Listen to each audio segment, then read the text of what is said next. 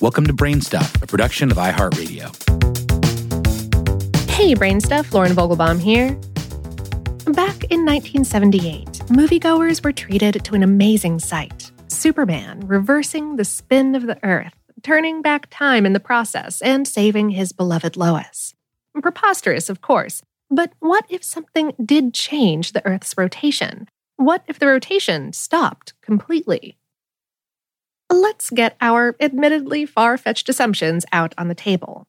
Uh, first, let's assume that the Earth stopped spinning gradually, as a sudden deceleration would mean disaster. And second, we'll suppose that Earth's ecosystems have survived the transition mostly intact. So, what does this new world look like? Uh, for starters, Earth would now take a whole year to do what it pulls off in a day cycle from night to day and back.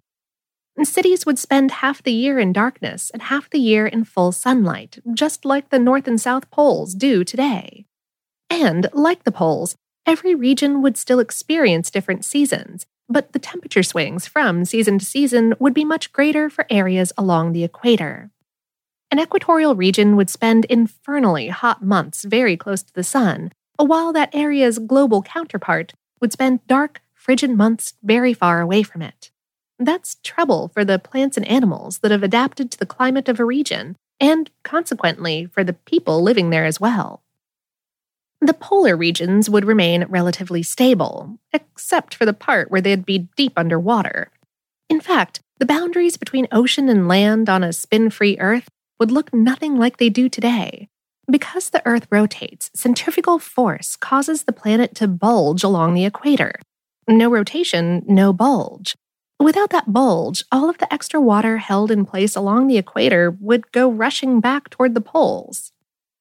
Esri, a company that develops geography focused technology, modeled the world's land and oceans after its equatorial bulge subsided and found that the Earth would have a band of land, one giant supercontinent that circles the equator and separates two massive oceans to the north and the south and Earth's magnetic field might go away too.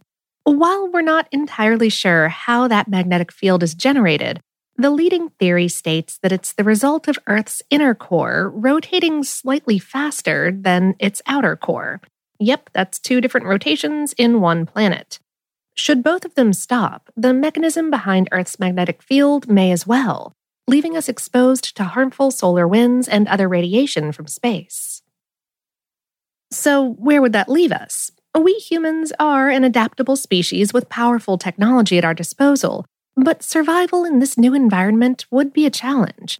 Sure, we could try to light our homes in the darkness and heat and cool them at great cost during wild temperature swings, but not everything would be under our control.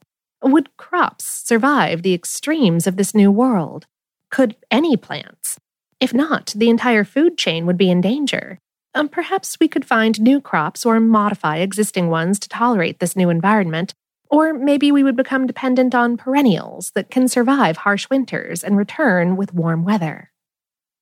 You have to admit, it doesn't feel like you're spinning around the center of the Earth at hundreds of miles an hour, so we should probably cut our scientific forebears some slack for assuming that Earth was stationary and that the Sun rotated around it. Thanks to a number of mathematicians and astronomers over the centuries, we now know that the Earth spins on its axis as it revolves around the Sun. Um, but why does our planet spin in the first place? Remember Newton's first law of motion? It states that an object remains in whatever state of motion it's in unless another force acts upon it.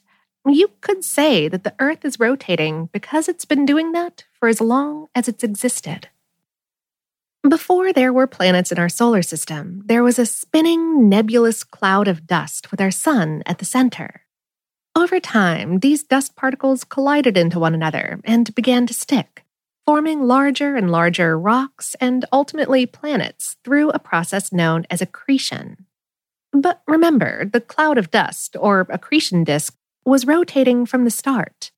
As the particles that formed the Earth began to stick together, that momentum was conserved, causing the growing planet to spin faster and faster, much the way that a figure skater does when they pull their arms in toward their body. By the time the Earth had formed, it had all of the angular momentum it would need to keep spinning to this very day. Now that we know a little bit about how planets and solar systems form, it's probably not surprising that not only does our planet spin, but all of them do, though not always in the same direction. Uh, since stars develop from rotating solar nebula, they spin too. But how fast?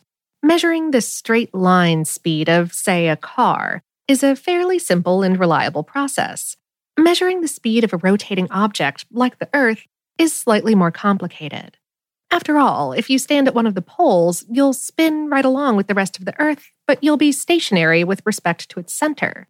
A stand on the equator, though, and you'll have a linear speed of 1,036 miles an hour. That's 1,667 kilometers per hour. That's faster than the speed of sound, and one of the reasons that we tend to launch rockets toward the east. So, is there anything slowing the Earth's rotation down? Well, sure, but the forces changing the speed of the Earth's rotation make an extremely small impact. The tides, which are caused by the gravitational forces between the Earth, the Sun, and the Moon, produce tidal friction as they interact with the Earth. That drag adds about 2.3 milliseconds to our day every century. Weather systems can change the Earth's rotation too, with winds applying a braking force to the planet's surface. Finally, earthquakes can mess with the length of a day by actually redistributing the Earth's mass. The 2011 earthquake that struck Japan actually accelerated the Earth's spin because it shifted the mass toward the equator and shortened the day by 1.8 microseconds. So, the next time you complain about the day being too long or too short, don't despair. It's changing all the time.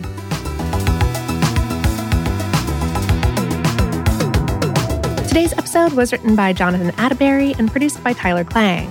For more on this and lots of other topics that you may or may not find earth stopping, visit howstuffworks.com. Brainstuff is production of iHeartRadio. For more podcasts from iHeartRadio, visit the iHeartRadio app, Apple Podcasts, or wherever you listen to your favorite shows.